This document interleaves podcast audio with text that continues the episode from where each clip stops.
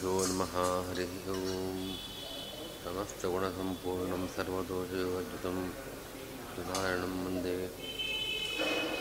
भक्ताभीष्टपदप्रदं संसारक्लेशसंश्रान्त सज्जनावनतत्पराः, दयालवो महान्तस्तान् गुरून्नत्वा गिरं भजे। ॐ नारायणं गुणे सर्वैर्विर्णं दोषवर्जितं ज्ञेयं गम्यं गुरुं शाविनत्वा सूत्रार्थोच्यते ॐ अथासु ब्रह्मजिज्ञासा ॐ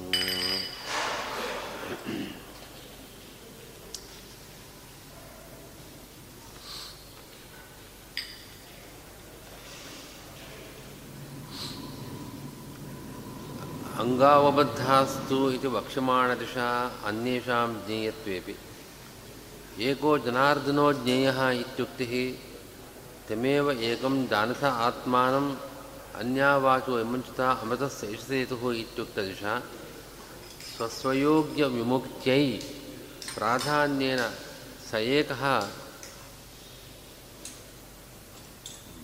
भवबन्धमोचकत्वाज्ञेयः ज्ञेय सूचयितुम्।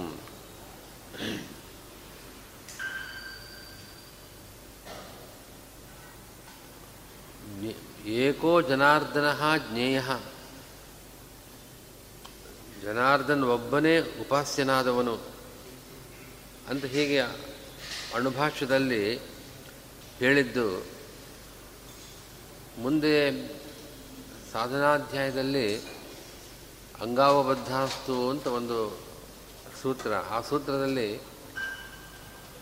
ಇತರ ದೇವತೆಗಳನ್ನು ಕೂಡ ಭಗವಂತನ ಪರಿವಾರತ್ವೇನ, ಭಗವಂತನನ್ನು ಅಂಗದ, ಅಂಗದಿಂದ, ಅವಯವಗಳಿಂದ ಹುಟ್ಟಿದವರು ಅವರನ್ನು ಭಗವಂತನ ಪರಿವಾರತ್ವೇನ ಆಯಾಯ ಅಂಗಾಶ್ರಿತರಾಗುವಂತೆ ಆಗಿರುವಂತೆ ಉಪಾಸನೆ ಮಾಡಬೇಕು ಅಂತ ಅಲ್ಲಿ ಹೇಳ್ತಾರೆ.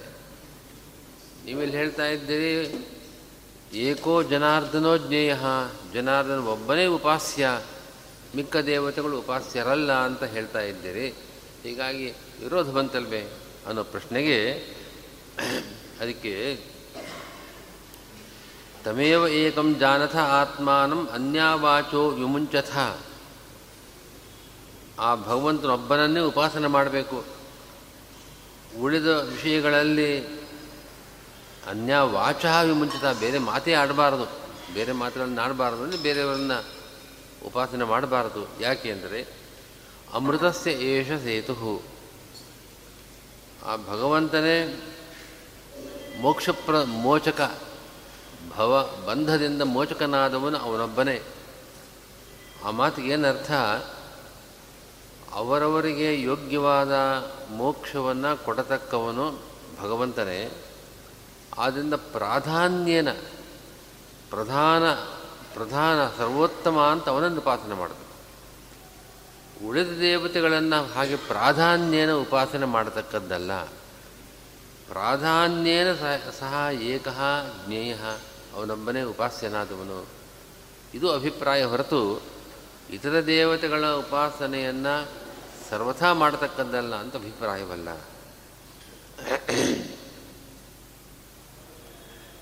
ಇಲ್ಲಿಗೆ ಈ ಅಧಿಕರಣ ಮುಗಿತು. ಇನ್ನು ಮುಂದಿನ ಅಧಿಕರಣ ಅಪಶೂದ್ರ ಅಧಿಕರಣ. ನನು ದೈವತೈ ಅಪಿ ಇತಿ ಅಪಿಶಬ್ದೇನ ನ ಕೇವಲ ಮನುಷ್ಯೈ ಜ್ಞೇಯ ಇತಿ ಸಮುಚಿತಂ ತದಯುಕ್ತಂ. ತಥಾ ತ್ವೇ ಸ್ತ್ರೀಶೂದ್ರ ಬ್ರಹ್ಮಬಂಧು ಪ್ರಭೃತೀನಾಂ ದ್ವಿಜಾತಿವತ್ ಮನುಷ್ಯತ್ವಾವಿಶೇಷಾತ್ ತೈರಪಿ ವೇದೈ ಜ್ಞೇಯೋ ಜನಾರ್ದನ ಸ್ಯಾತ್ನ ಚ ಅದರ್ಶನ ವಿರೋಧ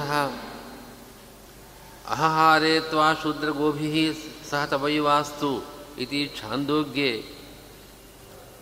ಚತುರ್ಥೆ ಸಮ್ಮರ್ಗವಿದ್ಯಾಯಾಂ ಶೂದ್ರಸ್ಯ ಏತದ್ವೈ ತದಕ್ಷರಂ ಗಾರ್ಗಿ ಏತಸ್ಯ ವಾ ಅಕ್ಷರಸ್ಯ ಪ್ರಶಾಸನೆ ಗಾರ್ಗಿ ಇತ್ಯಾದಿ ವಾಜಸನೇಯೇ ಅಕ್ಷರವಿದ್ಯಾಯಾಂ ಸ್ತ್ರಿಯಶ್ಚ ಅಧಿಕಾರದರ್ಶನಾತ್ ತದಿಷ್ಟಂ ಅವೈಷ್ಣವಸ್ಯ ವೇದೇಪಿ ಹ್ಯಧಿಕಾರೋ ನ ವಿದ್ಯತೆ ಯತವರ್ಣಾವರಸ್ಯಾಪಿ ಇತ್ಯಾದಿ ವಿರೋಧಾತ್ ಇತ್ಯತಃ ಪ್ರಾಪ್ತಂ ಶುಗಸ್ಯ ತದ ಅನಾದರಶ್ರವಣಾದ್ ಇತ್ಯಾದಿ ಸೂತ್ರಪಂಚಕಂ ತದರ್ಥಃ ಜ್ಞೇಯೋ ನ ವೇದೇ ಶೂದ್ರಾಜ್ಞೇಹಿ ಇತಿ.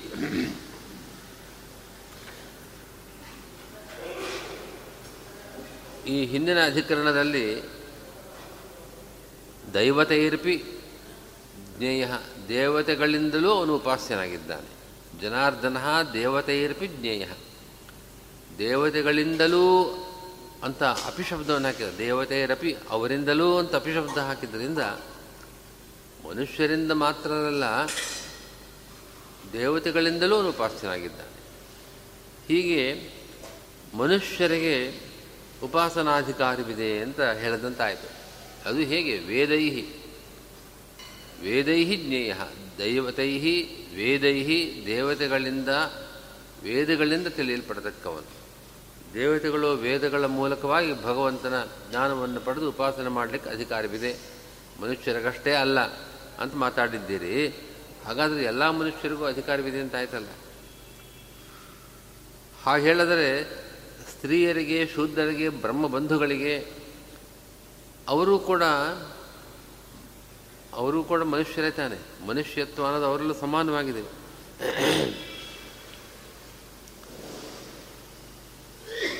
ಆದ್ದರಿಂದ ಅವರಿಗೂ ವೇದಗಳಿಂದ ಜ್ಞಾನವನ್ನು ಪಡೆಯೋದಕ್ಕೆ ಉಪಾಸನೆ ಮಾಡಲಿಕ್ಕೆ ಅಧಿಕಾರವಿದೆ ಅಂತ ಅರ್ಥ ಆಯಿತು. ಇಲ್ಲ, ಆ ರೀತಿ ಅವರಿಗೆ ವೇದಾಧಿಕಾರ ಇರತಕ್ಕದ್ದಕ್ಕೇನು ನಮಗೇನು ಕಾಣಿಸ್ತಾ ಇಲ್ಲ? ವೇದಾಧಿಕಾರ ಇದೆ ಅನ್ನೋದಕ್ಕೆ ಎಲ್ಲ ದೃಷ್ಟಾಂತ ಸಿಗಬೇಕಲ್ಲ ಅಂಥದ್ದೇನಿಲ್ಲ ಅಂತಂದರೆ ಹಾಗಲ್ಲ. ಛಾಂದೋಗ್ಯದಲ್ಲಿ ನಾಲ್ಕನೇ ಅಧ್ಯಾಯದಲ್ಲಿ ಸಮ್ಮರ್ಗ ವಿದ್ಯಾ ಅಂತ ಒಂದು ಪ್ರಕರಣ ಇದೆ. ಆ ಸಮ್ಮರ್ಗ ವಿದ್ಯೆಯಲ್ಲಿ ಅಹಹಾರೇತ್ವಾ ಶೂದ್ರ ಗೋಭ್ಯ ಸಹ ತವೈವಾಸ್ತು ಅಂತ ಒಂದು ಆಖ್ಯಾಯಿಕೆಯಲ್ಲಿ ಬರ್ತಾ ಇದೆ.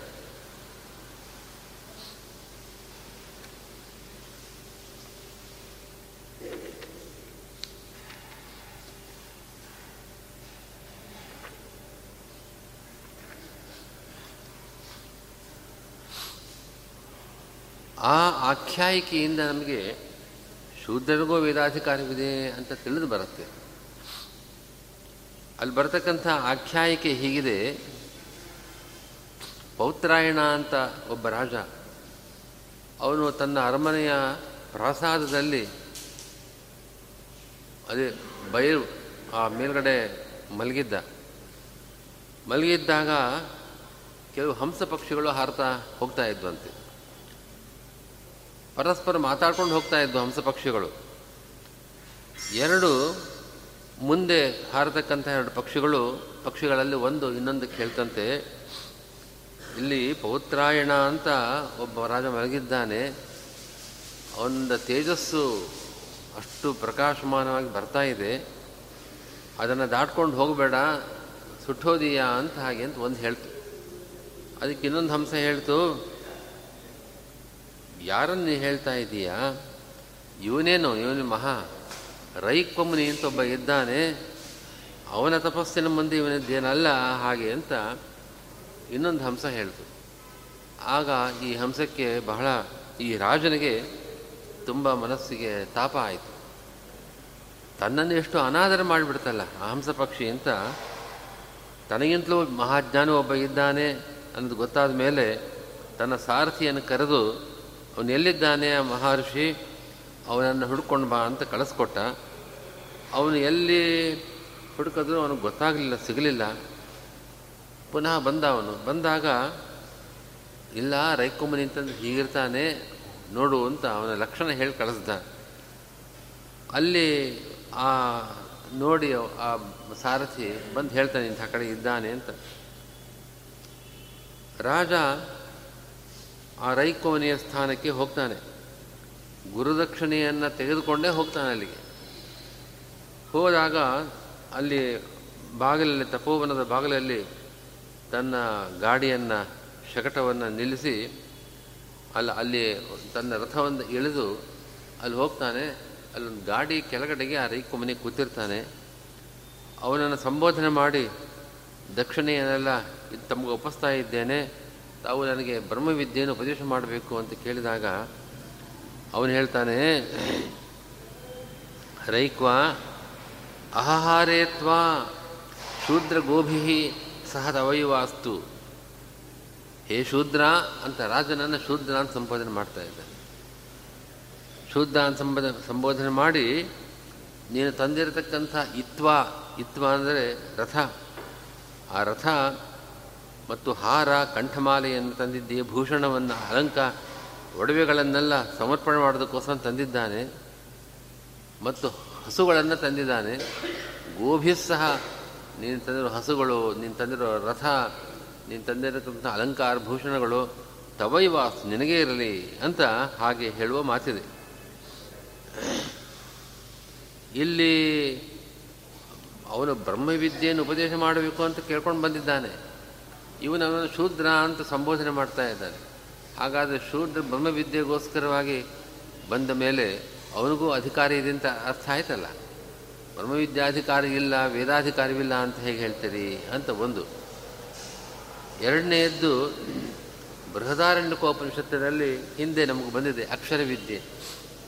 ಅದರಲ್ಲಿ ಯಾಜ್ಞವಲ್ಕ್ಯರು, ಏತದ್ವೈ ತದಕ್ಷರಂ ಗಾರ್ಗಿ ಏತಸ್ಯವ ಅಕ್ಷರೇ, ಅಕ್ಷರಸ್ಯ ಪ್ರಶಾಸನೆ ಗಾರ್ಗಿ ಅಂತ ಗಾರ್ಗಿಯನ್ನು ತಮ್ಮ ಪತ್ನಿಯನ್ನು ಸಂಬೋಧನೆ ಮಾಡಿ ಆ ಅಕ್ಷರ ವಿದ್ಯೆಯನ್ನು ಉಪದೇಶ ಮಾಡ್ತಾರೆ.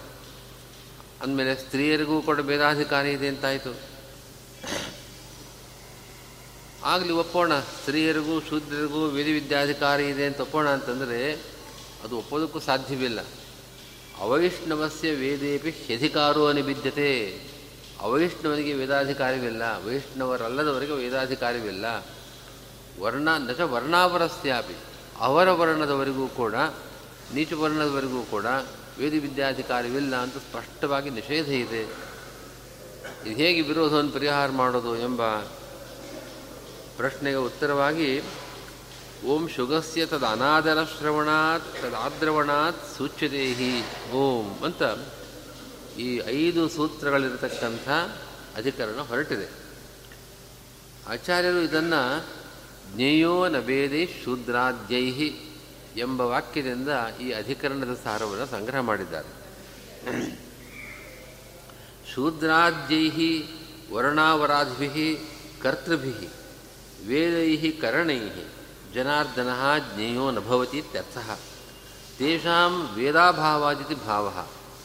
ಶೂದ್ರೇತ್ಯುಕ್ತ್ಯ ನ ಸಂಸ್ಕಾರೋ ನವ್ರತಾನಿ ಶೂದ್ರಸ್ಯ ಇತಿ ಶ್ರುತೌ. ಶೂದ್ರಸ್ಯ ಉಪನಯನ ಸಂಸ್ಕಾರಾಭಾವೋಕ್ತೆ ಅಧ್ಯಯನಸ್ಯ ಅಷ್ಟವರ್ಷಂ ಬ್ರಾಹ್ಮಣಮುಪನೀತ ತಮಧ್ಯಾಪಯೀತ ಇತಿ ಉಪನೀತ ಮಾತ್ರ ಕರ್ತೃಕತ್ವೋಪಗಮಾತ್. ಶೂದ್ರಸ್ಯಾಪಿ ಉಪನಯನಂ ಉಪೇತ್ಯ ಅಧ್ಯಯನೋಕ್ತೌ. ಅಧ್ಯಯನೆ ಜಿಹ್ವಾಚ್ಛೇದ. ಶೂದ್ರಸ್ಯ ತಥೈವ ಅಧ್ಯಯನಂ ಕುತಃ. ಇತ್ಯಾದಿ ಶ್ರುತಿಸ್ಮೃತಿ ನಿಷೇಧಾತ್ ಇತಿ ಸೂಚಿತಂ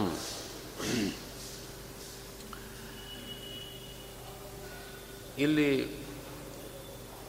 ಶೂದ್ರ ಶೂದ್ರಾದ್ಯೈ ವೇದೈ ನ ಜ್ಞೇಯ ಶೂದ್ರಾದಿಗಳಿಂದ ವೇದವೆಂಬ ವೇದವೆಂಬ ಸಾಧನಗಳಿಂದ ವೇದೈಹಿ ಎನ್ನುವಾಗ ತೃತೀಯ ವಿಭಕ್ತಿ ಕರ್ಣ ಅನ್ನೋ ಅರ್ಥದಲ್ಲಿ ವೇದವೆಂಬ ಸಾಧನದಿಂದ ಶೂದ್ರಾದಿಗಳು ಭಗವಂತನನ್ನು ತಿಳಿಯೋದಕ್ಕೆ ಅಧಿಕಾರಿಗಳಲ್ಲ. ಶೂದ್ರಾದ್ಯೈ ಆದಿಶಬ್ದದಿಂದ ವರ್ಣ ಅವರಾದಿಭಿ ವರ್ಣಾವರಗ ನೀಚ ವರ್ಣದವರಿಂದ ಜನಾರ್ದನ ಜ್ಞೇಯೋ ನಭವತಿ ಯಾಕೆ ಅಂದರೆ ಅವರಿಗೆ ವೇದವೇ ಇಲ್ಲ. ತೇಷಾಂ ವೇದಾಭಾವ. ಇಲ್ಲಿ ಶೂದ್ರ ಅಂತ ಸಂಬೋಧನೆ ಮಾಡಿದ್ದಾರೆ. ಶೂದ್ರರಿಗೆ ವೇದಾಧಿಕಾರವಿಲ್ಲ ಯಾಕೆಂದರೆ ನ ಸಂಸ್ಕಾರ ನವ್ರತಾನಿ ಶೂದ್ರಸ್ಯ ಅಂತ ಶ್ರುತಿ. ಶೂದ್ರನಿಗೆ ಸಂಸ್ಕಾರವಿಲ್ಲ. ಸಂಸ್ಕಾರ ಅಂತಂದರೆ ಯಾವುದೇ ಉಪನಯನಾದಿ ಸಂಸ್ಕಾರಗಳು. ಆ ಸಂಸ್ಕಾರಗಳಿಲ್ಲ ಅವನಿಗೆ. ಉಪನಯನ ಸಂಸ್ಕಾರ ಬೇಕು. ವೇದಾಧ್ಯಯನ ಮಾಡಬೇಕಾದ್ರೆ ಉಪನಯನ ಸಂಸ್ಕಾರ ಆಗಬೇಕು. ಅಷ್ಟವರ್ಷಂ ಬ್ರಾಹ್ಮಣಂ ಉಪನಯೀತ ತಮ್ಮ ಅಧ್ಯಾಪೀತ ಎಂಟನೇ ವರ್ಷಕ್ಕೆ ಉಪನಯನ ಮಾಡಿ ಅವನಿಗೆ ಅಧ್ಯ, ಅಧ್ಯಾಪನ ಮಾಡಬೇಕು, ವೇದಾಧ್ಯಯನಕ್ಕೆ ಅವನನ್ನು ಪ್ರವರ್ತಿಸಬೇಕು ಅಂತ ಹೀಗೆ ಶ್ರುತಿ ಹೇಳ್ತಾ ಇದೆ. ಆದ್ದರಿಂದ ವೇದಾಧ್ಯಯನಕ್ಕೆ ಯಾರು ಯಾರು ಕರ್ತೃಗಳು ಆಗಬಹುದು ಅಂತಂದರೆ ಉಪನ್, ಉಪನೀತರಾದವರು ಮಾತ್ರ. ಉಪನೀತರಾದವರಿಗೆ ಮಾತ್ರ, ಉಪನಯನ ಸಂಸ್ಕಾರವನ್ನು ಪಡೆದವರಿಗೆ ಮಾತ್ರ ವೇದವಿದ್ಯೆಯಲ್ಲಿ ಅಧಿಕಾರ. ಆಯಿತು, ಶುದ್ಧನಿಗೂ ಉಪನಯನ ಸಂಸ್ಕಾರ ಮಾಡಿ ವೇದವಿದ್ಯಾಧಿಕಾರವನ್ನು ಹೇಳೋಣ ಅಂದರೆ ವೇದಾಧ್ಯಯನ ಮಾಡಿದ್ರೆ ಬಹಳ ಕಠಿಣವಾದ ದಂಡವ ದಂಡನೆಯನ್ನು ಹೇಳ್ತಾ ಇದ್ದಾರೆ. ಅಧ್ಯಯನೇ ಜಿಹ್ವಾಚ್ಛೇದ ಶೂದ್ರಸ್ಯ ತಥೈವ ಅಧ್ಯಯನ ಕುತ ಅವನು ಎಲ್ಲಿದೆ ಅಧ್ಯಯನ ಅಂತ? ಶ್ರುತಿ ಸ್ಮೃತಿಗಳ ವಾಕ್ಯಗಳು, ಇಂತಹ ವಾಕ್ಯಗಳಿವೆ. ಆದ್ದರಿಂದ ಶೂದ್ರನಿಗೆ ಅಧ್ಯಯನ ನಿಷೇಧ ಇಲ್ಲ. ಹೀಗಾಗಿ ಶೂದ್ರರಿಗೆ, ಶೂದ್ರಾದಿಗಳಿಗೆ, ವರ್ಣಾವರರಿಗೆ ವೇದಗಳಿಂದ ಭಗವಂತ ಜ್ಞೇಯನಲ್ಲ. ಆ ವಿದ್ಯೆಯಲ್ಲಿ ಅವರಿಗೆ ಅಧಿಕಾರವಿಲ್ಲ ಅಂತ ಸಿದ್ಧಾಂತ. ಹಾಗಾದರೆ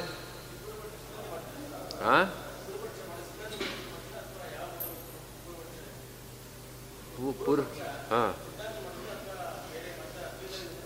ಯಾರಾದರೂ ಮಾಡ್ತಾರೆ.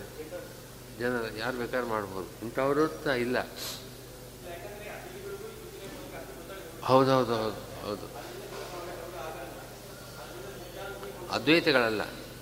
ಯಾರು ವೇದಾಂತಿಗಳು ಯಾರು ಪೂರ್ವಪಕ್ಷಿಗಳಲ್ಲ, ವೇದ ಪ್ರಾಮಾಣ್ಯವನ್ನು ಒಪ್ಪಿರತಕ್ಕವ್ರು ಯಾರೂ ಪೂರ್ವಪಕ್ಷ ಮಾಡೋರಲ್ಲ ಇಲ್ಲಿ. ನಾಸ್ತಿಕರು ಮಾಡ್ಬೋದು.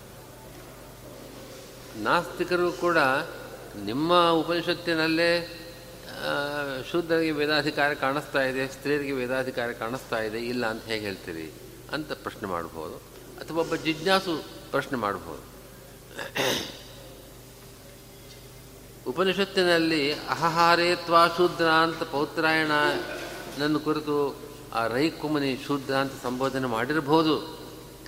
ಆದರೆ ಶೂದ್ರ ಅಂತಂದರೆ ಶೂದ್ರ ವರ್ಣದಲ್ಲಿ ಹುಟ್ಟಿದವನು ಅಂತ ಅರ್ಥ ಅಲ್ಲ ಅಲ್ಲಿ.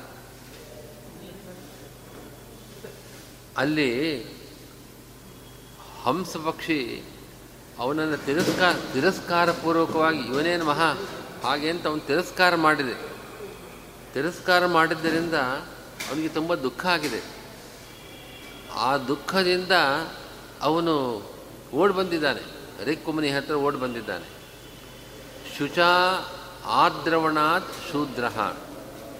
ಶುಚ ಅಂದರೆ ದುಃಖದಿಂದಾಗಿ ಶೋಕದಿಂದ ಆದ್ರವಣಾತ್ ಆ ಮನಿಯ ಹತ್ತಿರ ಓಡಿ ಬಂದದ್ದರಿಂದ ಅವನಿಗೆ ಶೂದ್ರ. ಎರಡು ಎರಡು ಪದ ಎರಡು ಅಕ್ಷರಗಳಿದೆಯಲ್ಲ, ಶೂದ್ರ. ಇಲ್ಲಿ, ಅಲ್ಲಿ ಶೂ ಅಂತಂದರೆ ಶುಚ, ದುಃಖದಿಂದ. ದ್ರ ದ್ರ ಅನ್ನೋದು ದ್ರವಣ, ಓಡಿ ಆದ್ರವಣ. ಆತುರದಿಂದ ಓಡಿ ಬಂದಿದ್ದಾನೆ ಅವಸರದಿಂದ. ಈ ಅರ್ಥವನ್ನು ಕೊಡತಕ್ಕಂಥ ಅಭಿಪ್ರಾಯದಲ್ಲಿ ಅಲ್ಲಿ ಶೂತಪದ ಪದ ಪ್ರಯೋಗ ಹೊರತು ಆ ವರ್ಣದವನು ಅಂತ ಅರ್ಥ ಅಲ್ಲ. ಹಾಗಾದರೆ ಶುಗ್ಧ್ರ ಅಂತ ಆಗಬೇಕಾಯಿತು. ಅದು ಶುಕ್ ಅಂತನೋ ಶಬ್ದ. ಶುಚ ಶುಚ ಅನ್ನೋ ಶಬ್ದ. ಶುಕ್ ಶುಚವು ಶುಚಃ. ಶುಕ್ ಮತ್ತು ದ್ರ ಎರಡೂ ಸೇರಿದಾಗ ಶುಗ್ಧ್ರ ಅಂತ ಆಗಬೇಕಾಗಿತ್ತು. ಅಲ್ಲಿರೋದು ಶೂದ್ರ ಅಂತ. ನೀವು ಏನೋ ಪದಕ್ಕೆ ಏನೋ ಅರ್ಥವನ್ನು ಕಲ್ಪನೆ ಮಾಡ್ತಾ ಇದ್ದೀರಿ. ಹಾಗೆ ಅಂತ ಹೇಳಿದ್ರೆ ಅದು ಶೂ ಅಂತ ದೀರ್ಘ ಇದೆಯಲ್ಲ ಆ, ಅವನಿಗೆ ತುಂಬ ಶೋಕ ಬಂದಿದೆ. ತುಂಬ ದುಃಖ, ಬಹಳ ದುಃಖ ಆಗಿದೆ. ಅತಿಶಯವಾದ, ಅತಿಶಯಿತವಾದ ಶೋಕ ಬಂದಿದೆ ಅವನಿಗೆ. ಆ ಊನ ದೀರ್ಘ ಇದೆಯಲ್ಲ, ದೀರ್ಘ ಅತಿಶಯ, ಅತಿಶಾಯನೆ. ಬಹಳ ದುಃಖ ಆಗಿದೆ ಅಂತ ಸೂಚನೆ ಮಾಡೋದಕ್ಕೋಸ್ಕರವಾಗಿ ದೀರ್ಘ ಪ್ರಯೋಗ ಅಲ್ಲಿ. ಆ ರೈಕುಮನಿಗೆ ಸರ್ವಜ್ಞ ಅವನು ಆದ್ದರಿಂದ ರಾಜ ಯಾಕೆ ಇಲ್ಲಿ ಓಡಿ ಬಂದಿದ್ದಾನೆ? ಏನು ಹಿನ್ನೆಲೆ? ಎಲ್ಲ ಗೊತ್ತಿದೆ ಅವನಿಗೆ. ಬಹಳ ದುಃಖ ಆಗಿದೆ ಅಂತ ಗೊತ್ತಿದೆ. ಅದನ್ನು ಅವನು ಮನಸ್ಸಿನಲ್ಲಿ ಇಟ್ಟುಕೊಂಡು ಅವನನ್ನು ಶೂ ಅಂತ ಆ ಊಕಾರ ದೀರ್ಘದಿಂದ ಅಕ್ಷರವನ್ನು ಪ್ರಯೋಗ ಮಾಡ್ತಾ ಇದ್ದಾನೆ. ಆದ್ದರಿಂದ ಕ್ಷತ್ರಿಯನೇ ಆಗಿರತಕ್ಕಂಥ ಪೌತ್ರಾಯಣನನ್ನು ಈ ಅರ್ಥದಲ್ಲಿ, ಈ ಅಭಿಪ್ರಾಯದಿಂದ ಅವನು ಶೂದ್ರ ಅಂತ ಸಂಬೋಧನೆ ಮಾಡಿದ್ದೆ ಹೊರತು ರಾಜ ಪೌತ್ರಾಯಣ ಶೋಕಾತ್ ಶೂದ್ರೇತಿ ಮುನಿನೋದಿತ ಅಂತ ಭಾಷ್ಯದಲ್ಲಿ ವಾಕ್ಯಗಳನ್ನು ಉದಾಹರಿಸಿದ್ದಾರೆ. ಪೌತ್ರಾಯಣ ರಾಜನನ್ನು ಆ ಮುನಿ ಶೂದ್ರ ಅಂತ ಸಂಬೋಧನೆ ಮಾಡಿದ್ದು ಶೋಕಾತ್ ಶೂದ್ರ ತುಂಬ ಶೋಕಪಟ್ಟಿದ್ದರಿಂದ ಆ ರೀತಿ ಕರೆದಿದ್ದಾನಷ್ಟೇ ಹೀಗೆ ವೇದೈ ಜ್ಞೇಯೋ ನ ಇತಿ ಶೂದ್ರೇ ವೇದಾಭಾವೋಕ್ತಿಯ ಯತ್ರ ವೇದೋ ರಥಸ್ತತ್ರ ಇತಿ ಸ್ಮೃತ್ಯ ವೇದವ್ಯಾಪ್ತತ್ವಾತ್ ತಥಾ ಶೂದ್ರೆ ವೇದಾಭಾವೇನ ರಥಾಭಾವಾತ್ ಅಶ್ವತರೇ ರಥ ಇದು ವಾಕ್ಯಶೇಷೋಕ್ತ ಸ್ವಾಭಾವಿಕ ರಥಸಂಬಂಧಿತ್ವೇನ ತಸ್ಯ ಕ್ಷತ್ರಿಯತ್ವಾವಗಮಾತ್ ಇದು ಸೂಚಿತಂ ಆ ಕಾಲದಲ್ಲೆಲ್ಲ ಒಂದು ಪದ್ಧತಿ ಇತ್ತು. ಯಾವ ವರ್ಣದವರಿಗೆ ಯಾವ ವಾಹನದಲ್ಲಿ ಯಾವ ರೀತಿ ಹೋಗೋದು ಅದೆಲ್ಲ ಕಟ್ಟಳೆಗಳು ತುಂಬ ಇದ್ದವು ಯತ್ರ ವೇದ ತತ್ರ ರಥ ಯತ್ರ ವೇದ ರಥಸ್ತತ್ರ ಇದು ಸ್ಮೃತಿ ವಾಕ್ಯ ಇದು. ಯಾರಿಗೆ ವೇದವಿದೆಯೋ ಅವರಿಗೆ ರಥ. ವೇದಾಧಿಕಾರಿ ಇಲ್ಲದೇ ಇದ್ದು ರಥದಲ್ಲಿ ಹೋಗೋ ಈಗಿನ ಕಾಲದಲ್ಲಿ ಹೇಳಿದ್ರೆ ತುಂಬ ಕಷ್ಟ ಆಗತ್ತೆ. ವೇದಾಧಿಕಾರಿ ಇಲ್ಲದೇ ಇದ್ದವರು ಅವರಿಗೆ ರಥ ಇಲ್ಲ, ರಥದಲ್ಲಿ ಹೋಗಬಾರ್ದು ಅಂತನ್ನೋ ನಿರ್ಬಂಧ ಇತ್ತು. ಆದರೆ ಪೌತ್ರಾಯಣ ಬಂದದ್ದು ಅಶ್ವತರಿ ರಥ. ಅಶ್ವತರಿ ಅಂತಂದರೆ ಈ ಏನಂತಾರೆ ಹೆಸರುಗತ್ತೆ. ಹಾಂ, ಹೆಸರುಗತ್ತೆ. ಅದನ್ನು ಕಟ್ಟಿದ ರಥ. ಆ ರಥ, ಆ ರಥವನ್ನು ಹತ್ಕೊಂಡು ಬರತಕ್ಕಂತಹ ಗೌರವ ಕ್ಷತ್ರಿಯನಿಗಿತ್ತಷ್ಟೇ ಹೊರತಾಗಿ ಎಲ್ರಿಗೂ ಇರಲಿಲ್ಲ. ಇಲ್ಲಿ ಉಪನಿಷತ್ತಿನಲ್ಲಿ ಅಶ್ವತರಿ ರಥದಿಂದ ಪೌತ್ರಾಯಣ ಬಂದಿದ್ದಾನೆ ಅಂತ ಹೇಳೋದ್ರಿಂದಲೇ ಅವನು ಶೂದ್ರನಲ್ಲ, ಕ್ಷತ್ರಿಯ ಅಂತ ಗೊತ್ತಾಗತ್ತೆ. ಯಾಕೆಂದರೆ ಯತ್ರ ವೇದ ರಥಸ್ತತ್ರ ಅಂತ ಸ್ಮೃತಿ ಹಾಗೆ ಹೇಳ್ತಾ ಇದೆ. ಹೀಗಾಗಿ ವೇದವಿಲ್ಲದೆ ಹೋದರೆ ಶು ರಥ ಇಲ್ಲ. ಇವನಿಗೆ ರಥ ಇದೆ. ಹೀಗಾಗಿ ಸ್ವಾಭಾವಿಕವಾದ ಆ ರಥ ಸಂಬಂಧ ಇದ್ದ ಕಾರಣ ಅವನು ಕ್ಷತ್ರಿಯ ಅಂತ ಗೊತ್ತಾಗತ್ತೆ. ಇದು ಬ್ರಹ್ಮಸೂತ್ರದ ಅರ್ಥವನ್ನು ವ್ಯಾಖ್ಯ ಹೇಳ್ತಾ ಇದ್ದಾರೆ ಓಂ ಕ್ಷತ್ರಿಯತ್ವಾವಗತೆ ಚ ಉತ್ತರತ್ರ ಚೈತ್ರ ರಥೇನ ಲಿಂಗಾತ್ ಓಂ ಆ ರಥ ಸಂಬಂಧ ಸಂಬಂಧವಿದ್ದದ್ದರಿಂದ ಅವನು ಕ್ಷತ್ರಿಯ ಅಂತ ತಿಳಿದು ಬರ್ತಾ ಇದೆ. ಆದ್ದರಿಂದ ಈ ವಾಕ್ಯವನ್ನು ಉದಾಹರಿಸಿ, ಈ ವಾಕ್ಯದ ಪ್ರಕಾರ ಶೂದ್ರರಿಗೂ ವೇದಾಧಿಕಾರಿವಿದೆ ಅಂತ ನೀವು ವಾದ ಮಾಡೋದು ಸರಿಯಲ್ಲ ಅಂತ ಅಭಿಪ್ರಾಯ. ಚೈತ್ರ ರಥ ಚಿತ್ರರಥ ಅಂತ ಸೂತ್ರದಲ್ಲಿ ಚಿತ್ರರಥ ಅಂತಿದೆ. ಆಚಾರ್ಯರು ಭಾಷ್ಯದಲ್ಲಿ ರಥಸ್ತು ಅಶ್ವತರಿ ಯುಕ್ತ ಚಿತ್ರ ಇತ್ಯಭಿಧೀಯತೆ ಅಂತ ಪುರಾಣ ವಾಕ್ಯವನ್ನು ಉದಾಹರಿಸಿ, ಅಶ್ವತರಿ ಯುಕ್ತವಾಗಿರತಕ್ಕಂಥ ರಥಕ್ಕೆ ಚಿತ್ರರಥ ಅಂತ ಹೆಸರು. ಆದ್ದರಿಂದ ಸೂತ್ರದಲ್ಲಿ ಕ್ಷತ್ರಿಯತ್ವಾವಗತೇಷ್ಟ ಉತ್ತರತ್ರ ಚೈತ್ರ ರಥೇನ ಲಿಂಗಾತ್. ಚಿತ್ರರಥ ಇದ್ದ ಆ ಸೂಚನೆಯಿಂದ, ಆ ಲಿಂಗದಿಂದ ಅವನು ಕ್ಷತ್ರಿಯ ಅಂತ ತಿಳಿದು ಬರ್ತದೆ ಅಂತ ವ್ಯಾಖ್ಯಾನ ಮಾಡಿದ್ದಾರೆ.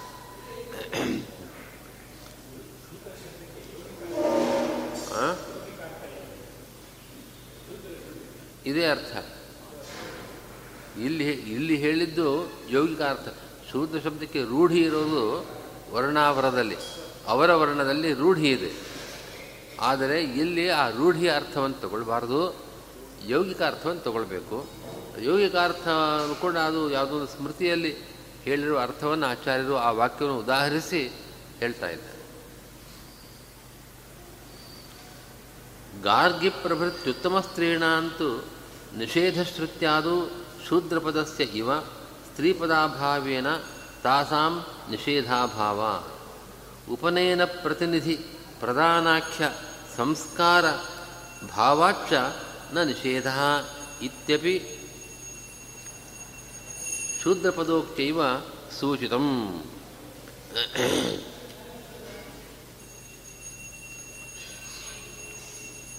ಹಾಗಾದರೆ ಸ್ತ್ರೀಯರಿಗೂ ವೇದಾಧಿಕಾರವಿಲ್ಲ.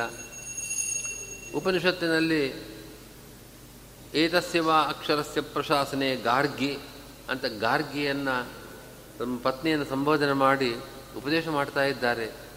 ಅದು ಹೇಗೆ ಅನ್ನೋ ಪ್ರಶ್ನೆಗೆ ನೋಡಿ, ಯಾವ ವೇದಾಧಿಕಾರಿವಿಲ್ಲ ಅಂತ ನಿಷೇಧ ಮಾಡುವ ವಾಕ್ಯಗಳಲ್ಲಿ, ಆ ಪ್ರಮಾಣ ವಾಕ್ಯಗಳಲ್ಲಿ ಶೂದ್ರನಿಗೆ ವೇದಾಧಿಕಾರವಿಲ್ಲ ಅಂತ ಶೂದ್ರ ಪದವನ್ನು ಪ್ರಯೋಗ ಮಾಡಿ ವೇದಾಧಿಕಾರಿ ಇಲ್ಲ ಅಂತ ನಿಷೇಧ ಮಾಡ್ತಾ ಇದೆ ಆದರೆ ಸ್ತ್ರೀಯರಿಗೆ ವೇದಾಧಿಕಾರ ಇಲ್ಲ ಅಂತ ಆ ರೀತಿ ಪದ ಇಲ್ಲ ಅಲ್ಲಿ.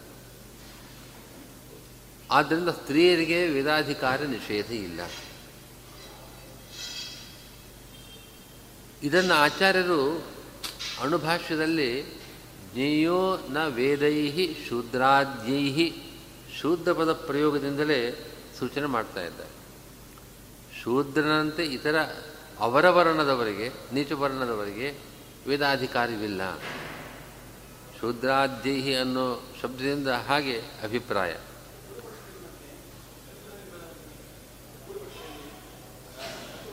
ಹೌದು. ಹೌದೌದು. ಅದನ್ನೇ ಸ್ಪಷ್ಟಪಡಿಸ್ತಾ ಇದ್ದಾರೆ ಇವಾಗ. ಅದನ್ನೇ ಸ್ಪಷ್ಟಪಡಿಸ್ತಾ ಇದೆ. ಸ್ತ್ರೀ ಸಾಮಾನ್ಯ, ಸ್ತ್ರೀಯರು ಅಂತ ಆದರೆ ಯಾರಿಗೂ ವೇದಾಧಿಕಾರವಿಲ್ಲ ಅಂತ ನಿಷೇಧ ಇಲ್ಲ. ಶೂದ್ರರಿಗಿದೆ. ವರ್, ಅವರ ವರ್ಣದವರಿಗೆ ತ್ರೈವರ್ಣಿಕರನ್ನು ಬಿಟ್ಟು ಇತರರಿಗೆ ವೇದಾಧಿಕಾರಿವಿಲ್ಲ ಎಂಬ ಸ್ಪಷ್ಟವಾದ ವಾಕ್ಯಗಳಿವೆ. ಸ್ತ್ರೀಯರಿಗೆ ವೇದಾಧಿಕಾರಿವಿಲ್ಲ ಎಂಬ ನಿಷೇಧ ಇಲ್ಲ. ಸ್ತ್ರೀ ಪದಾಭಾವೇನ ಅಲ್ಲಿ ಹೇಳ್ತಾರೆ. ಶೂದ್ರ ಪದಸ್ಯ ಇವ, ಸ್ತ್ರೀ ಪದಾಭಾವೇನ ತಾಸಾಂ ನಿಷೇಧಾಭಾವ. ನಿಷೇಧ ಮಾಡುವ ವಾಕ್ಯದಲ್ಲಿ, ವೇದಾಧಿಕಾರವನ್ನು ನಿಷೇಧ ಮಾಡುವ ವಾಕ್ಯದಲ್ಲಿ ಶೂದ್ರ ಪದ ಇರುವಂತೆ ಸ್ತ್ರೀ ಪದ ಇಲ್ಲ. ಆದ್ದರಿಂದ ಸ್ತ್ರೀಯರಿಗೆ ವೇದಾಧಿಕಾರವಿಲ್ಲ ಅಂತ ಆ ರೀತಿ ನಿಷೇಧ ಇಲ್ಲ. ವಸ್ತುತಃ ಸಂಸ್ಕಾರ ಇದ್ದವರಿಗೆ ಮಾತ್ರ ವೇದಾಧಿಕಾರವಿದೆ. ಯಾರಿಗೆ ಯಾರಿಗೆ ಸಂಸ್ಕಾರ ಇಲ್ಲವೋ ಅವರಿಗಿಲ್ಲ. ನ ಸಂಸ್ಕಾರ ನ ವ್ರತಾನಿ ಶೂದ್ರಸ್ಯ. ಶೂದ್ರನಿಗೆ ಸಂಸ್ಕಾರ ಇಲ್ಲ ವ್ರತಗಳಿಲ್ಲ ಆದ್ದರಿಂದ ಸಂಸ್ಕಾರವಿಲ್ಲದೆ ಇದ್ದಾಗ ಅವನಿಗೆ ಉಪನಯನ ಸಂಸ್ಕಾರವಿಲ್ಲದೆ ಇದ್ದವನಿಗೆ ವೇದಾಧಿಕಾರವಿಲ್ಲ ಅಂತ ಹೇಳುವಂತೆ ಸ್ತ್ರೀಯರಿಗೆ ಸಂಸ್ಕಾರವಿಲ್ಲ ಅಂತ ಹೇಳೋಕ್ಕೆ ಸಾಧ್ಯವಿಲ್ಲ. ಉಪನಯನ ಇಲ್ಲ ನಿಜ. ಆದರೆ ಉಪನಯನದ ಪ್ರತಿನಿಧಿಯಾಗಿ ಪ್ರಧಾನ ಸಂಸ್ಕಾರ ಇದೆ. ಪ್ರಧಾನ ಅಂದರೆ ವಿವಾಹ ಸಂಸ್ಕಾರ. ವಿವಾಹ ಸಂಸ್ಕಾರವಾದರೆ ಉಪನಯನ ಸಂಸ್ಕಾರವಾದಂತೆ. ಆದ್ದರಿಂದ ವೇದಾಧಿಕಾರಕ್ಕೆ ಬೇಕಾದ ಒಂದು ಸಂಸ್ಕಾರ ಇದೆ. ಹೀಗಾಗಿ ಅವರಿಗೆ ನಿಷೇಧವಿಲ್ಲ. ಶೂದ್ರ ಪದ ಪ್ರಯೋಗ ಮಾಡಿ ಜ್ಞೇಯೋ ನವೇದೇ ಶೂದ್ರಾದ್ಯೈ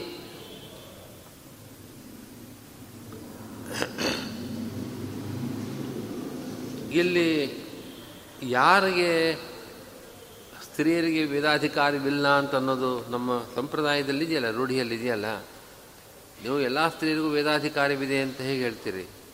ಅಂದರೆ, ಉತ್ತಮ ಸ್ತ್ರೀಣ ಅಂತೂ ನ ಶೂದ್ರವತಿ. ಉತ್ತಮ ಸ್ತ್ರೀಯರಿಗೆ ವೇದಾಧಿಕಾರ ಇದೆ. ಶೂದ್ರರಿಗೆ ನಿಷೇಧವಿರುವಂತೆ ಉತ್ತಮ ಸ್ತ್ರೀಯರಿಗೆ ವೇದಾಧಿಕಾರ ನಿಷೇಧವಿಲ್ಲ. ಆಚಾರ್ಯರು ಭಾಷ್ಯದಲ್ಲಿ ಸಪತ್ನೀಮ್ಯೆ ಪರಾಧಮ ಅಂತ ವೇದವಾಕ್ಯವನ್ನೇ ಉದಾಹರಿಸ್ತಾ ಇದ್ದಾರೆ. ಅಲ್ಲಿ ಶಶಿ, ಶಶಿವಾಕ್ಯ, ಇಂದ್ರನ ಪತ್ನಿ ಶಶಿ ಹೇಳುವ ವಾಕ್ಯ ಇದು.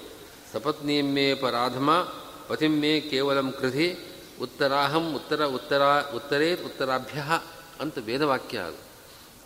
ಈ ಇಲ್ಲಿ ಶಶಿದೇವಿ ನನ್ನ ಸಪತ್ನಿಯರನ್ನು ಮೀರ್, ಮೀರಿಸುವಂತೆ, ಸಪತ್ನಿಯರನ್ನು ಕಡೆಗಣಿಸಿ, ಇಂದ್ರ ನನ್ನ ಪತಿ ನನ್ನನ್ನೇ ಮೆಚ್ಚುವಂತೆ ನನ್ನಲ್ಲೇ ಆಸಕ್ತನಾಗುವಂತೆ ನೀನು ಅನುಗ್ರಹ ಮಾಡು ಅಂತ ಭಗವಂತನನ್ನು ಪ್ರಾರ್ಥನೆ ಮಾಡೋ ವಾಕ್ಯ ಇದು. ಅಹಂ ಉತ್ತರಾಭ್ಯ. ಇತರ ಸ್ತ್ರೀಯರು, ಇಂದ್ರನ ಪತ್ನಿಯರು ಬೇರೆಯವರು ಇದ್ದಾರೆ, ಸಪತ್ನಿಯರು, ಸವತಿಯರು. ಅವರು, ಅವರೇ, ಅವರು ಸೌಂದರ್ಯದಲ್ಲಿ ಉತ್ಕೃಷ್ಟರೇ, ಆದರೆ ಅವರಿಗಿಂತಲೂ ಅವರಿಗೆ ಉತ್ತರಾಭ್ಯ ಉತ್ತರಾಭವೇಯಂ. ಅವರಿಗಿಂತಲೂ ನಾನು ಉತ್ಕೃಷ್ಟಳಾಗಬೇಕು. ಹೀಗೆ ಈ ಸಪತ್ನಿ ಕ್ಲೇಶದಿಂದ ನಾನು ಪಾರಾಗಬೇಕು ಅಂತ ಉತ್ತರೇ ಉತ್ತರೇಯಂ. ನಾನು ಅದನ್ನು ದಾಟಬೇಕು, ಆ ಕ್ಲೇಶ ಇಲ್ಲದೆ ಇರುವಂತೆ ನನ್ನನ್ನು ಅನುಗ್ರಹಿಸು ಅಂತ ಪ್ರಾರ್ಥನೆ ಮಾಡುವ ವಾಕ್ಯ. ಈ ವಾಕ್ಯದಿಂದ ಗೊತ್ತಾಗತ್ತೆ ದೇವತಾ ಸ್ತ್ರೀಯರು ಋಷಿಪತ್ನಿಯರು ಅವರಿಗೆಲ್ಲ, ಗಾರ್ಗಿ ಮೊದಲಾದವರಿಗೆಲ್ಲ ವೇದಾಧಿಕಾರ ಇದೆ ಅಂತನ್ನೋದನ್ನು ನಾವು ಈ ವಾಕ್ಯಗಳಿಂದ ತಿಳಿದುಕೊಳ್ಬೋದು ಸರ್ವಥಾ ಸ್ತ್ರೀಯರಿಗೆ ವೇದಾಧಿಕಾರವಿಲ್ಲ ಅಂತ ಇಲ್ಲ. ಹಾಗಿದ್ದರೆ ಅನುತ್ತಮ ಸ್ತ್ರೀಯರಿಗೆ, ಉತ್ತಮ ಸ್ತ್ರೀಯರಿಗೆ ಮಾತ್ರ ವೇದಾಧಿಕಾರ, ಉತ್ತಮ ಸ್ತ್ರೀಯರಲ್ಲದೇ ಇದ್ದವರಿಗೆ ವೇದಾಧಿಕಾರವಿಲ್ಲ ಅಂತಾಯಿತು. ಅದರಂತೆ ಅವರಿಗೆ, ಶೂದ್ರ ಎಲ್ಲರೂ ಕೂಡ ನಿಷೇಧ ಇದೆ. ಹಾಗಾದರೆ ಸಚ್ಛೂದ್ರರಿಗೆ ಸಚ್ಛೂದ್ರರಿಗೆ ಮತ್ತು ಉತ್ತಮರಲ್ಲದ ಸ್ತ್ರೀಯರಿಗೆ ಮೋಕ್ಷ, ಮೋಕ್ಷವೇ ಇಲ್ಲವೋ ಮೋಕ್ಷ ಇದೆ, ಅವ್ರಿಗೂ ಮೋಕ್ಷ ಇದೆ. ಭಗವಂತನ ಜ್ಞಾನ ಬೇಕು. ಭಗವಂತನ ಜ್ಞಾನವನ್ನು ಪಡೆಯಬೇಕಾದರೆ ಏನು, ಮಾರ್ಗ ಏನು ಅನ್ನೋ ಪ್ರಶ್ನೆ ಬರುತ್ತೆ. ಮುಂದಿನ ವಿಷಯ ಅದು. ತರ್ಹಿ ಯೋಗ್ಯಾನಾಂ ಸಕ್ಷೂದ್ರಾದೀನಾಂ ಅನುತ್ತಮ ಸ್ತ್ರೀಣಾಂಚ ಮುಕ್ತಿಭಾವ ಸ್ಯಾತ್. ವಿಷ್ಣುಜ್ಞಾನಾಭಾವಾತ್ನ ನಟ ಇಷ್ಟಾಪತ್ತಿ ಮಾಮ್ಯಪಾರ್ಥವ್ಯಪಾಶ್ರಿತ್ಯ ಏಪಿ ಸ್ಯು ಪಾಪಯೋನಿಯ. ಸ್ತ್ರಿಯೋ ವೈಶ್ಯಾ ತಥಾ ಶೂದ್ರಾ ತೇಪಿ ಯಾಂತಿ ಪರಾಂಗತಿಂ ಇತ್ಯಾದಿ ವಿರೋಧಾತ್ ಇತ್ಯತೋಪಿ ಜ್ಞೇಯೋ ನ ವೇದೈರಿತಿ ನ ಸಮಾಸೋಯಂ ವಿಭಾಷಾನುವೃತ್ತ್ಯಾ ನಲೋಪಸ್ಯ ವಿಕಲ್ಪಿತತ್ವಾತ್ ನನ್ಯ ಸಮಾಸೋ ವಾ ನ ವೇದೈಃ ಅವೇದೈಃ ವೇದಾದನ್ಯೈಃ ಇತಿಹಾಸಪುರಾಣಾದಿಭಿः ಶೂದ್ರಾದ್ಯೈः ಜನಾರ್ದನಃ ಸಂಸಾರಾರ್ದನಃ ಭಗವಾನ್ ಏಕಃ ಜ್ಞೇಯ ಇತ್ಯರ್ಥ. ಸಚ್ಛೂದ್ರರಿಗೆ ಮತ್ತು ಅನುತ್ತಮ ಸ್ತ್ರೀಯರಿಗೆ ಮುಕ್ತಿ ಇಲ್ಲ ಅಂತ ಆದೀತು. ಯಾಕೆ? ಮೋಕ್ಷ ಸಾಧನವಾದ ಜ್ಞಾನವೇ ಇಲ್ಲ ಅವರಿಗೆ. ಮೋಕ್ಷ ಸಾಧನವಾದ ಜ್ಞಾನವನ್ನು ವೇದಗಳಿಂದ ಅಷ್ಟೇ ಪಡೆಯಬೇಕಾದದ್ದು. ಆದರೆ ಅವರಿಗೂ ಕೂಡ ಮೋಕ್ಷ ಇದೆ ಅಂತ ಭಗವದ್ಗೀತೆಯಲ್ಲಿ ಕೃಷ್ಣ ಹೇಳ್ತಾ ಇದ್ದಾನೆ. ಮಾಂಹ್ಯ ಪಾರ್ಥವ್ಯಪಾಶ್ರಿತ್ಯ ಏಪಿ ಸ್ಯು ಸ್ತ್ರೀಯ ವೈಶ್ಯಾ ತಥಾ ಶೂದ್ರಾ. ಇವರೆಲ್ಲರೂ ಕೂಡ ನನ್ನನ್ನು ಆಶ್ರಯಿಸಿ ತೇಪಿ ಯಾಂತಿ ಪರಾಂಗತಿ ಮೋಕ್ಷವನ್ನು ಹೊಂದತಕ್ಕವರು ಅಂತ ಅವರಿಗೆ ಮುಕ್ತಿ ಇದೆ ಅಂತ ಹೇಳ್ತಾ ಇದ್ದಾನೆ ಮೋಕ್ಷವನ್ನು ಪಡೆಯಬೇಕಾದರೆ ಜ್ಞಾನ ಬೇಕು. ಜ್ಞಾನಕ್ಕೆ ವೇದವೇ ಸಾಧನ. ವೇದವಿಲ್ಲ ಅಂತ ಆದಮೇಲೆ ಅವರಿಗೆ ಜ್ಞಾನವಿಲ್ಲ ಜ್ಞಾನವಿಲ್ಲದಿದ್ಮೇಲೆ ಮೋಕ್ಷ ಹೇಗೆ? ಇಷ್ಟು ಪ್ರಶ್ನೆ. ಈ ಪ್ರಶ್ನೆಗೆ ಉತ್ತರವನ್ನು ಈ ಆಕ್ಷೇಪಕ್ಕೆ ಆಚಾರ್ಯರು ಜ್ಞೇಯೋ ನವೇದೈ ಶೂದ್ರಾದ್ಯೈಹಿ ಅನ್ನೋ ವಾಕ್ಯದಿಂದಲೇ ಉತ್ತರ ಕೊಡ್ತಾ ಇದ್ದಾರೆ. ಹಿಂದೆ ಈ ವಾಕ್ಯಕ್ಕೆ ಅರ್ಥ ಮಾಡಿದ್ದು ಹೇಗೆ? ಶೂದ್ರಾದ್ಯೈಹಿ ವೇದೈಹಿ ನ ಜ್ಞೇಯ ಶೂದ್ರ ಮೊದಲಾದ ಅವರ ವರ್ಣದವರಿಂದ ವೇದಗಳ ಮೂಲಕ ಭಗವಂತ ಜ್ಞೇಯನಲ್ಲ. ಹೀಗೆ ವ್ಯಾಖ್ಯಾನ ಮಾಡಿದ್ದು. ವೇದೈಹಿ ನ ಜ್ಞೇಯ ಈಗ ಜ್ಞೇಯೋ ನವೇದೈಹಿ ಅಂತಿದೆ ನೋಡಿ. ಆಚಾರ್ಯರ ವಾಕ್ಯದಲ್ಲಿ, ಭಾಷ್ಯವಾಕ್ಯದಲ್ಲಿ ನಾನು ಶಬ್ದ ಮೊದಲಿದೆ. ವೇದೈಹಿ ನಜ್ಞೇಯ ಅಂತ ನಾವು ಬದಲಾವಣೆ ಮಾಡಿಕೊಂಡಿದ್ದು. ಆ ಸ್ಥಳ ಪಲ್ಲಟ ಮಾಡ್ಕೊಂಡಿದ್ದೀವಿ ಆ ಪದಕ್ಕೆ. ವೇದೈಹಿ ನಜ್ಞೇಯ ಅಂತ. ಈಗ ಹಾಗೆ ಮಾಡೋದು ಬೇಡ. ನವೇದೈಹಿ ಜ್ಞೇಯ. ನವೇದೈಹಿ ಜ್ಞೇಯ. ಶೂದ್ರಾದ್ಯೈಹಿ. ಶೂದ್ರರೇ ಮೊದಲಾದ ಅವರ ವರ್ಣದವರಿಂದ ಜೊತೆಗೆ ಸ್ತ್ರೀಯರಿಂದಲೂ, ಅನುತ್ತಮ ಸ್ತ್ರೀಯರಿಂದಲೂ ಕೂಡ ಭಗವಂತ ನವೇದಗಳಿಂದ ಜ್ಞೇಯನಾಗಿದ್ದಾನೆ ನವೇದಗಳಿಂದ ಜ್ಞೇಯನಾಗಿದ್ದಾನೆ. ವೇದಗಳಿಂದ ನಜ್ಞೇಯ ಅಂತ ಹಾಗಲ್ಲ, ನವೇದಗಳಿಂದ ಜ್ಞೇಯನಾಗಿದ್ದಾನೆ. ನವೇದ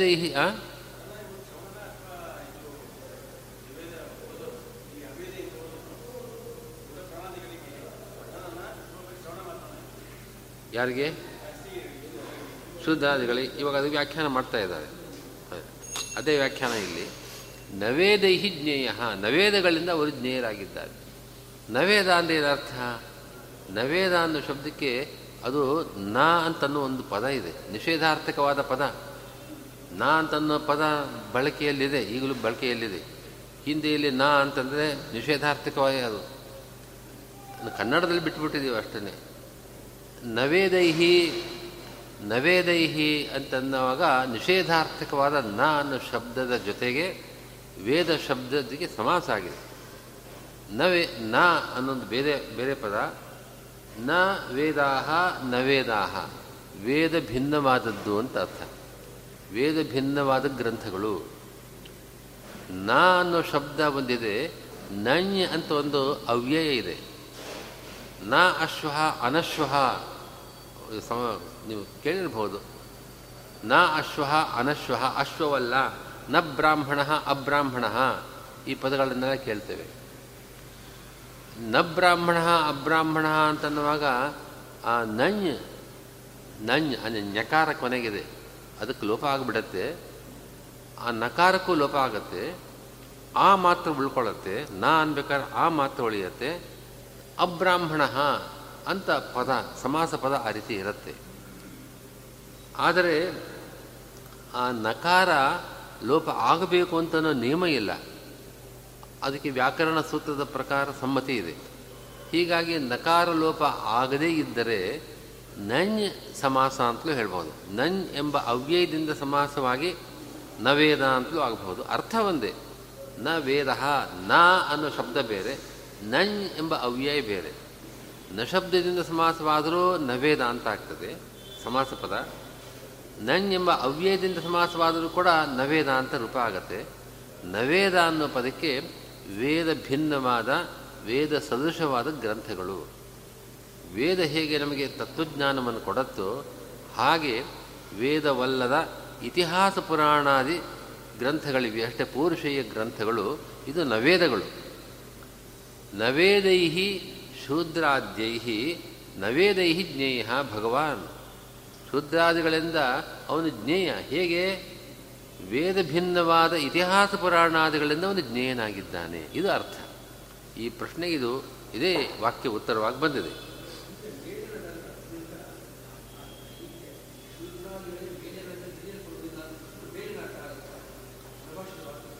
ಅದು ಮೊದಲನೇ ಅರ್ಥ ಅದು.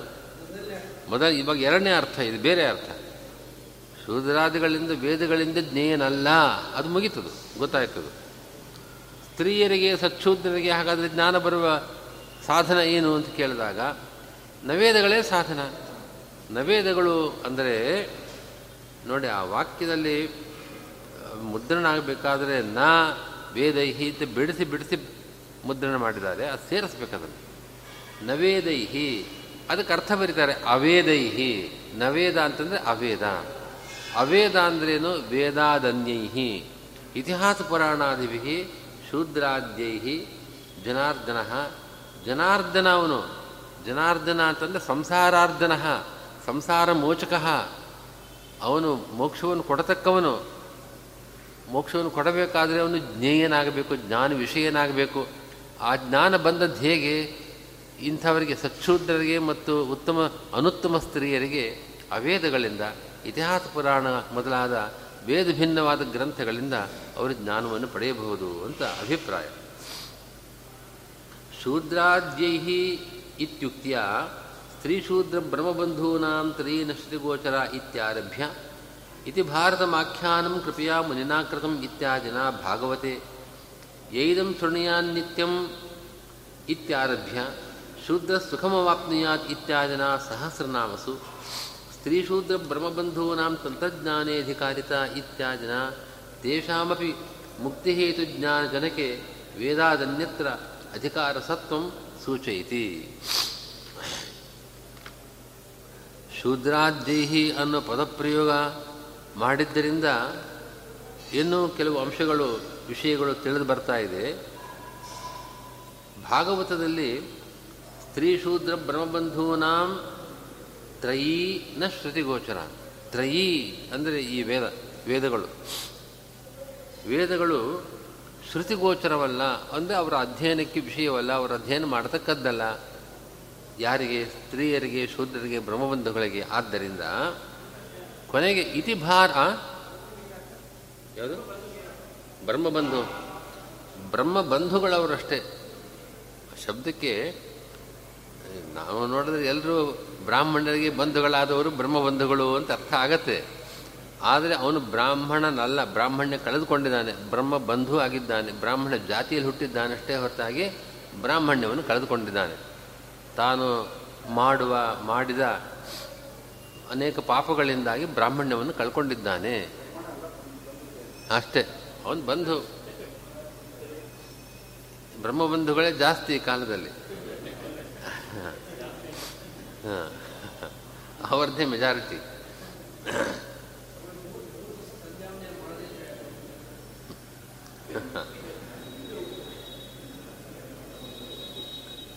ಅಲ್ಲಿ ಅವರಿಗೆ ವೇದಾಧಿಕಾರವಿಲ್ಲದ ಕಾರಣ ಇತಿ ಭಾರತಮಾಖ್ಯಾನಂ ಕೃಪೆಯ ಮುನಿನಾಕೃತಂ. ವೇದವ್ಯಾಸರು ಅವರಿಗೋಸ್ಕರವಾಗಿ ಭಾರತವನ್ನು ರಚನೆ ಮಾಡಿದ್ದಾರೆ ಅಂತ ಭಾಗವತದಲ್ಲಿ ಈ ವಾಕ್ಯ ಬಂದಿದೆ. ವಿಷ್ಣು ಸಹಸ್ರನಾಮದ ಫಲಶ್ರುತಿಯಲ್ಲಿ ಯೈದಂ ಶೃಣಿಯಾನಿತ್ಯಂ ಅಂತ ಪ್ರಾರಂಭ ಆಗಿದೆ ಫಲಶ್ರುತಿ. ಅದರ ಪಠಣದಿಂದ, ವಿಷ್ಣು ಸಹಸ್ರನಾಮದ ಪಠಣದಿಂದ ಶೂದ್ರ ಸುಖಮವಾಪ್ನಿಯಾತ್ ಅನ್ನೋ ಮಾತನ್ನು ಕೇಳ್ತಾ ಇದ್ದೇವೆ. ಹಾಗೆ ಆಚಾರ್ಯರು ಬ್ರಹ್ಮಸೂತ್ರ ಭಾಷ್ಯದಲ್ಲಿ ಮೊದಲನೇ ಅಧಿಕರಣ, ಜಿಜ್ಞಾಸಾಧಿಕರಣದಲ್ಲೇ ಶೂದ್ರ ಬ್ರಹ್ಮಬಂಧೂನಾಂ ತಂತ್ರಜ್ಞಾನೇಧಿಕಾರಿತ ಎಂಬ ಸ್ಮೃತಿವಾಕ್ಯದಿಂದ ವೇದಾಧಿಕಾರಿ ಇಲ್ಲ. ಆದರೆ ಅವರಿಗೆ ಶಾಸ್ತ್ರಜನ್ಯ ಜ್ಞಾನದಲ್ಲಿ ಅಧಿಕಾರವಿಲ್ಲ ಅಂತ ಅರ್ಥ ಅಲ್ಲ. ಏಕದೇಶೀಯ ಪರೋಕ್ತೇತು ಅಂತ ಗ್ರಂಥ ಪುರಸ್ತರೆ ಗ್ರಂಥವನ್ನು ಹಿಡಿದು ಅವರು ಪಾಠ ಮಾಡಬಾರ್ದಷ್ಟೇ ಹೊರತಾಗಿ ಪರೋಕ್ಷವಾಗಿ ಅವರು ತಿಳ್ಕೊಳ್ಬಹುದು. ಇತ್ಯಾದಿ ರೀತಿಯ ವೇದಾಧಿಕಾರವಿಲ್ಲದೆ ಹೋದರೂ ವೇದಾದನ್ಯತ್ರ ವೇದವನ್ನು ಬಿಟ್ಟು ಬೇರೆ ಗ್ರಂಥಗಳ ಮೂಲಕ ಮೋಕ್ಷ ಹೇತುವಾದ, ಮೋಕ್ಷ ಸಾಧನವಾದ ಜ್ಞಾನವನ್ನು ಪಡೆಯಬಹುದು. ಅವರಿಗೆ ಆ ವಿಷಯದಲ್ಲಿ ಅಧಿಕಾರವಿದೆ ಅನ್ನೋದನ್ನು ಶೂದ್ರಾದ್ಯೈಹಿ ಅನ್ನೋ ಪದದಿಂದ ಸೂಚನೆ ಮಾಡ್ತಾ ಇದ್ದಾರೆ. ಶೂದ್ರಾದ್ಯೈಹಿ ಅನ್ನೋ ಪದವನ್ನು ನಾವು ಕೇಳಿದಾಗ ನಮಗೆ ಆ ಸ್ಮೃತಿ ವಾಕ್ಯಗಳು, ಎಲ್ಲ ಭಾಗವತ ವಾಕ್ಯ, ಭಾರತ ವಾಕ್ಯ ಎಲ್ಲವೂ ಕೂಡ ಸ್ಮರಣೆಗೆ ಬರುತ್ತೆ. ಅದರಿಂದಾಗಿ ನಾವು ಈ ಅಂಶವನ್ನು ತಿಳಿದುಕೊಳ್ಬಹುದು. ಇತಿ ಸೂಚ, ಅಧಿಕಾರ ತತ್ವ ಸೂಚಯಿತಿ. ಇಲ್ಲಿಗೆ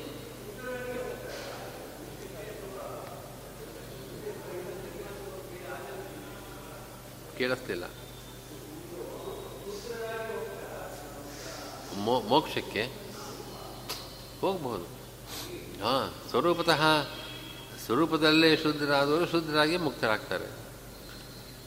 ಅವರಿಗೆ ಮೋಕ್ಷಜನಕವಾದ ಜ್ಞಾನ, ಅಂಥ ತತ್ವಜ್ಞಾನ ಎಲ್ಲಿಂದ ಬಂತು ಅಂದರೆ ಇತಿಹಾಸ ಪುರಾಣಾದಿಗಳಿಂದ ಬಂತು. ಹಾಗೆ. ಸ್ವಲ್ಪ ಅದರಲ್ಲಿ ವಿಚಾರಗಳು ಮಾಡೋರಿದ್ದಾರೆ. ಯಾಕೆಂದರೆ ಬ್ರಹ್ಮಸೂತ್ರದಲ್ಲೇ ಮುಂದೆ ವೇದಗಳಿಂದಲೇ ಜ್ಞಾನವನ್ನು ಸಂಪಾದನೆ ಮಾಡಬೇಕು ಅನ್ನೋ ಮಾತು ಬರ್ತದೆ. ಸ್ವಾಧ್ಯ ವೇದಾಧ್ಯಯನ ಮಾಡಬೇಕೇ ಬೇಡವೆ, ಎಷ್ಟು ಮಾಡಬೇಕು ಅಂತ ಅನ್ನೋ ವಿಚಾರ ಎಲ್ಲ ಬ್ರಹ್ಮಸೂತ್ರಗಳಲ್ಲಿದೆ. ಸರ್ವವೇದಾಂತ ಪ್ರತಿಯಂ ಚೋದನಾದ್ಯ ವಿಶೇಷಾತ್ ಅನ್ನೋ ಅಧಿಕರಣದಲ್ಲಿ, ಸಾಧನಾಧ್ಯಾಯದಲ್ಲಿ ಬರುತ್ತೆ. ಹ್ಞೂ ಯಾವತ್ ಶಕ್ತಿ ಅಧ್ಯಯನ ಮಾಡಬೇಕು ಅಂತಿದೆ? ಯಾವತ್ ಶಕ್ತಿ ಅಧ್ಯಯನ ಮಾಡಬೇಕು? ನಾಲ್ಕು ವೇದಗಳನ್ನ ಅಧ್ಯಯನ ಮಾಡಬೇಕು ಮಾಡಬೇಕು. ನಾಲ್ಕು ವೇದ ಆಗಲಿ ಒಂದು ಗಾಯತ್ರಿ ಮಂತ್ರ ಹೇಳೋದಕ್ಕೆ ಆಗ್ತಾ ಇಲ್ಲ ನಮಗೆ. ನಾಲ್ಕು ವೇದಗಳನ್ನ ಅಧ್ಯಯನ ಮಾಡಬೇಕಲ್ಲ, ಹೇಗೆ ಸಾಧ್ಯ ಅಂತಂದರೆ ಕೊನೆಯ ಪಕ್ಷ ನಿಮಗೆ ಎಷ್ಟು ಶಕ್ತಿ ಇದೆಯೋ ನಿರ್ವಂಚನೆಯಾಗಿ ಅಷ್ಟು ಅಧ್ಯಯನ ಮಾಡಬೇಕು. ವೇದಾಧ್ಯಯನವಿಲ್ಲದೆ ಜ್ಞಾನ ಬರೋದಿಲ್ಲ ಅಂತ ಸ್ಪಷ್ಟವಾಗಿ ಹೇಳ್ತಾರೆ. ಹೀಗಾಗಿ ಕೆಲವರು ವಾದ ಮಾಡೋದುಂಟು. ಶೂದ್ರರು ಸ್ತ್ರೀಯರು ಕೂಡ ಬ್ರಾಹ್ಮಣ ಜನ್ಮವನ್ನು ಪಡೆದು ವೇದ ಅಧ್ಯಯನ ಮಾಡಿ ಅದನ್ನು ಸಂಪಾದನೆ ಮಾಡ್ತಾರೆ. ಆಮೇಲೆ ಯಾವುದೋ ಒಂದು ದೇಹದಿಂದ ಮೋಕ್ಷ ಪಡೆಯಬೇಕಾದರೆ ಇಂಥ ದೇಹ ಅಂತ ಏನು, ಜ್ಞಾನ ಅಂತೂ ಬರ್ತದೆ, ಜ್ಞಾನ ಬರಬೇಕಾದ್ರೆ ಈ ಜನ್ಮ ಬರಬೇಕು ಅಂತ ಹೇಳುವವರು ಇದ್ದಾರೆ. ಆದರೆ ಈ ವಾಕ್ಯಗಳನ್ನು ನೋಡಿದಾಗ ಅವರಿಗೆ ಸ್ತ್ರೀಯರಾಗಿ, ಶೂದ್ರರಾಗಿ ಹುಟ್ಟಿದಾಗ ಜ್ಞಾನ ಸಂಪಾದನೆಗೆ ಮಾರ್ಗವನ್ನು ಹೇಳಿದಾರಷ್ಟೇ. ವೇದಾಧ್ಯಯನ ಮಾಡಬೇಕವರು ಅಂತ ಅನ್ನೋದಕ್ಕೆ ನಿಷೇಧ ಇದೆ ಸ್ಪಷ್ಟವಾಗಿ. ಅಧಿಕಾರದ ಮಿತಿ ಎಷ್ಟು ಅನ್ನೋದನ್ನು ಇಲ್ಲಿ ಸ್ಪಷ್ಟವಾಗಿ ತಿಳಿಸ್ತಾ ಇದೆ.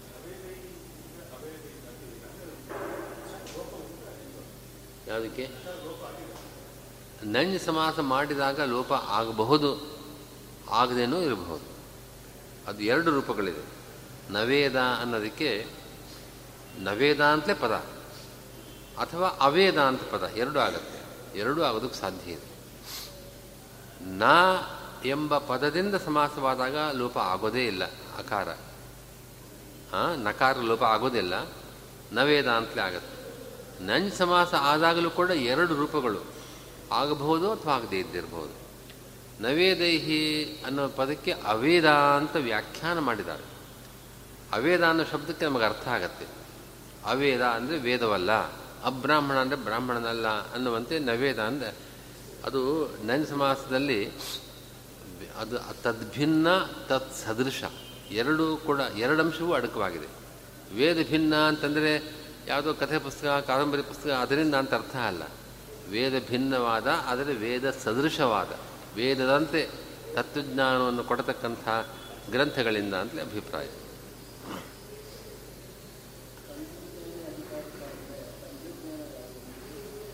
ಶಾಸ್ತ್ರಜ್ಞಾನ. ಶಾಸ್ತ್ರಜನ್ಯ ಜ್ಞಾನದಲ್ಲಿ ಅವರಿಗೆ ಅಧಿಕಾರ ಹೇಗೆ ಸರ್ವಥಾ ಇಲ್ಲ ಅಂತಲ್ಲ. ಕೆಲವು ಭಾಗದಲ್ಲಿ ತತ್ರಾಪಿ ಪರೋಕ್ತೇತು ಇನ್ನೊಬ್ಬರಿಗೆ ಉಪದೇಶ ಮಾಡುವ ಸಂದರ್ಭದಲ್ಲಿ ಅವರಿಗೆ ಅಧಿಕಾರವಿದೆ ಅಂತ ಆ ರೀತಿ ವ್ಯಾಖ್ಯಾನ ಮಾಡ್ತಾರೆ. ಇಲ್ಲಿ ಹೌದು. ಹಾಂ ನಿಮಗೆ ಅದನ್ನೇ ಹೇಳ್ತೀನಿ ತರ್ರಿ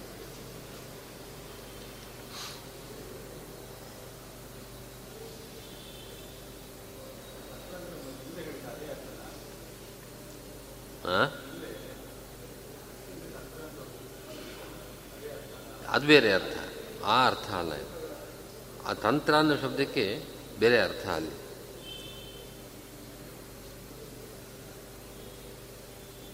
ತಂತ್ರಂ ಪಂಚರಾತ್ರಾದಿ. ಭಾಷ್ಯದೀಪಿಕಾದಲ್ಲಿ ವ್ಯಾಖ್ಯಾನ ಮಾಡ್ತಾರೆ. ತಂತ್ರಂ ಪಂಚರಾತ್ರಾದಿ. ತಜ್ಞಾನೆ. ತದುಕ್ತಾರ್ಥಜ್ಞಾನೆ. ತಂತ್ರೋತ್ಪನ್ನ ಬ್ರಹ್ಮವಿದ್ಯಾಯಾಮ್ ಇತಿ ಯಾವತ್. ಪಂಚರಾತ್ರಾದಿ ಸ್ಮೃತಿಗಳಿಂದ ಬರತಕ್ಕಂಥ ಜ್ಞಾನದಲ್ಲಿ ಅವರಿಗೆ ಅಧಿಕಾರವಿದೆ. ಹ್ಞೂ ಪಂಚರಾತ್ರಾದಿ. ಇನ್ನೂ ಅನೇಕ ಸ್ಮೃತಿಗಳಿದೆ ಅವುಗಳಿಂದ. ಪೌರುಷೇಯ ಗ್ರಂಥಗಳಿಂದ ಅಂತ ಒಟ್ಟಭಿಪ್ರಾಯ ತಂತ್ರೇಪಿ ನ ಸರ್ವತ್ರ ಅಧಿಕಾರ ಕಿಂತು ಏಕದೇಶೇ ಏವ. ಪಂಚರಾತ್ರದಲ್ಲೂ ಕೂಡ ಎಲ್ಲ ಭಾಗದಲ್ಲೂ ಅಧಿಕಾರ ಇಲ್ಲ. ಅಲ್ಲೂ ಏಕದೇಶದಲ್ಲಿ ಅಧಿಕಾರ. ತತ್ರಾಪಿ ನ ಗ್ರಂಥ ಪುರಸ್ಸರೆ ಏಕದೇಶವನ್ನು ಕೂಡ ಅವರನ್ನೇ ಪ್ರಧಾನವಾಗಿಟ್ಟುಕೊಂಡು ಅವರನ್ನೇ ಕೊಡಿಸ್ಕೊಂಡು ಪಾಠ ಮಾಡಬಾರ್ದು. ಪ್ರಾಧಾನ್ಯನ ಗ್ರಂಥ ಪುರಸ್ಸ ಪುರಸ್ಸರೇಣ ಅಧ್ಯಯನಕ್ಕೆ ಅವಕಾಶವಿಲ್ಲ. ಕಿಂತು ಪರೋಕ್ತೆ, ಪರೇಣ ಅನ್ಯೇನ ಪರಾರ್ಥಂ ಪ್ರೋಕ್ತೆ. ಯಾರೋ ಯಾರಿಗೆ ಇನ್ನೊಬ್ಬರಿಗೆ ಹೇಳ್ತಾ ಇರುವಾಗ ಇವ್ರು ಕೇಳಬಹುದಷ್ಟೇ. ಏಕದೇಶೇ ಇತ್ತು ಅಂತ ಗ್ರಂಥ ಪುರಸ್ಸರೆ. ಹೀಗೆ ಹೇಳಿ ಹೀಗೆ ಹೇಳಿ ಸ್ತ್ರೀ ಶೂ ಅನೇನ ಸ್ತ್ರೀಶೂದ್ರಾದಿ ಮಾತ್ರ ಪುರಸ್ಕೃತ್ಯ. ಪುರಾಣಾದಿ ಗ್ರಂಥ ಪ್ರವಚನಮಪಿ ನ ಕಾರ್ಯ. ನಿಮ್ಮ ಎದುರುಗಡೆ ಕೆಲವು ಅಧಿಕಾರಿಗಳು ಇರಬೇಕು, ಅವರು ಇರಲಿ. ಇವ್ರು ಯಾರು ಇಲ್ಲವೇ ಇಲ್ಲ, ಅವ್ರು ಮಾತ್ರ ಕೊಡಿಸ್ಕೊಂಡು ಮಾಡಬೇಡಿ ಅಂತ ಹೇಳ್ತಾರೆ.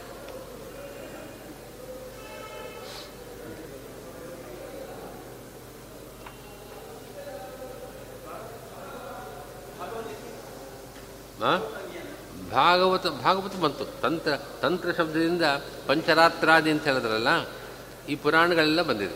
ಪುರಾಣ ಇತಿಹಾಸಗಳಿಂದ ಅಂತನ್ನೋ ಮಾತು ಇಲ್ಲೇ ಇದೆ ನೋಡಿ. ತತ್ವಮಂಜರಿಯಲ್ಲಿ ವೇದಾದನ್ಯೈ ಇತಿಹಾಸ ಪುರಾಣಾದಿಭಿ ಆದ್ದರಿಂದ ಪುರಾಣ ಅಂತಂದಮೇಲೆ ಎಲ್ಲ ಪುರಾಣಗಳು ಬಂತು. ತಂತ್ರಜ್ಞಾನ ಅಂತಂದರೆ ಅದೇ ಅಭಿಪ್ರಾಯ. ಇಷ್ಟು ನಿಲ್ಲಿಸುತ್ತೇನೆ ಇನ್ನೊಂದು ಅಧಿಕರಣ ಪ್ರಾರಂಭ ಆಗ್ತಾ ಇದೆ.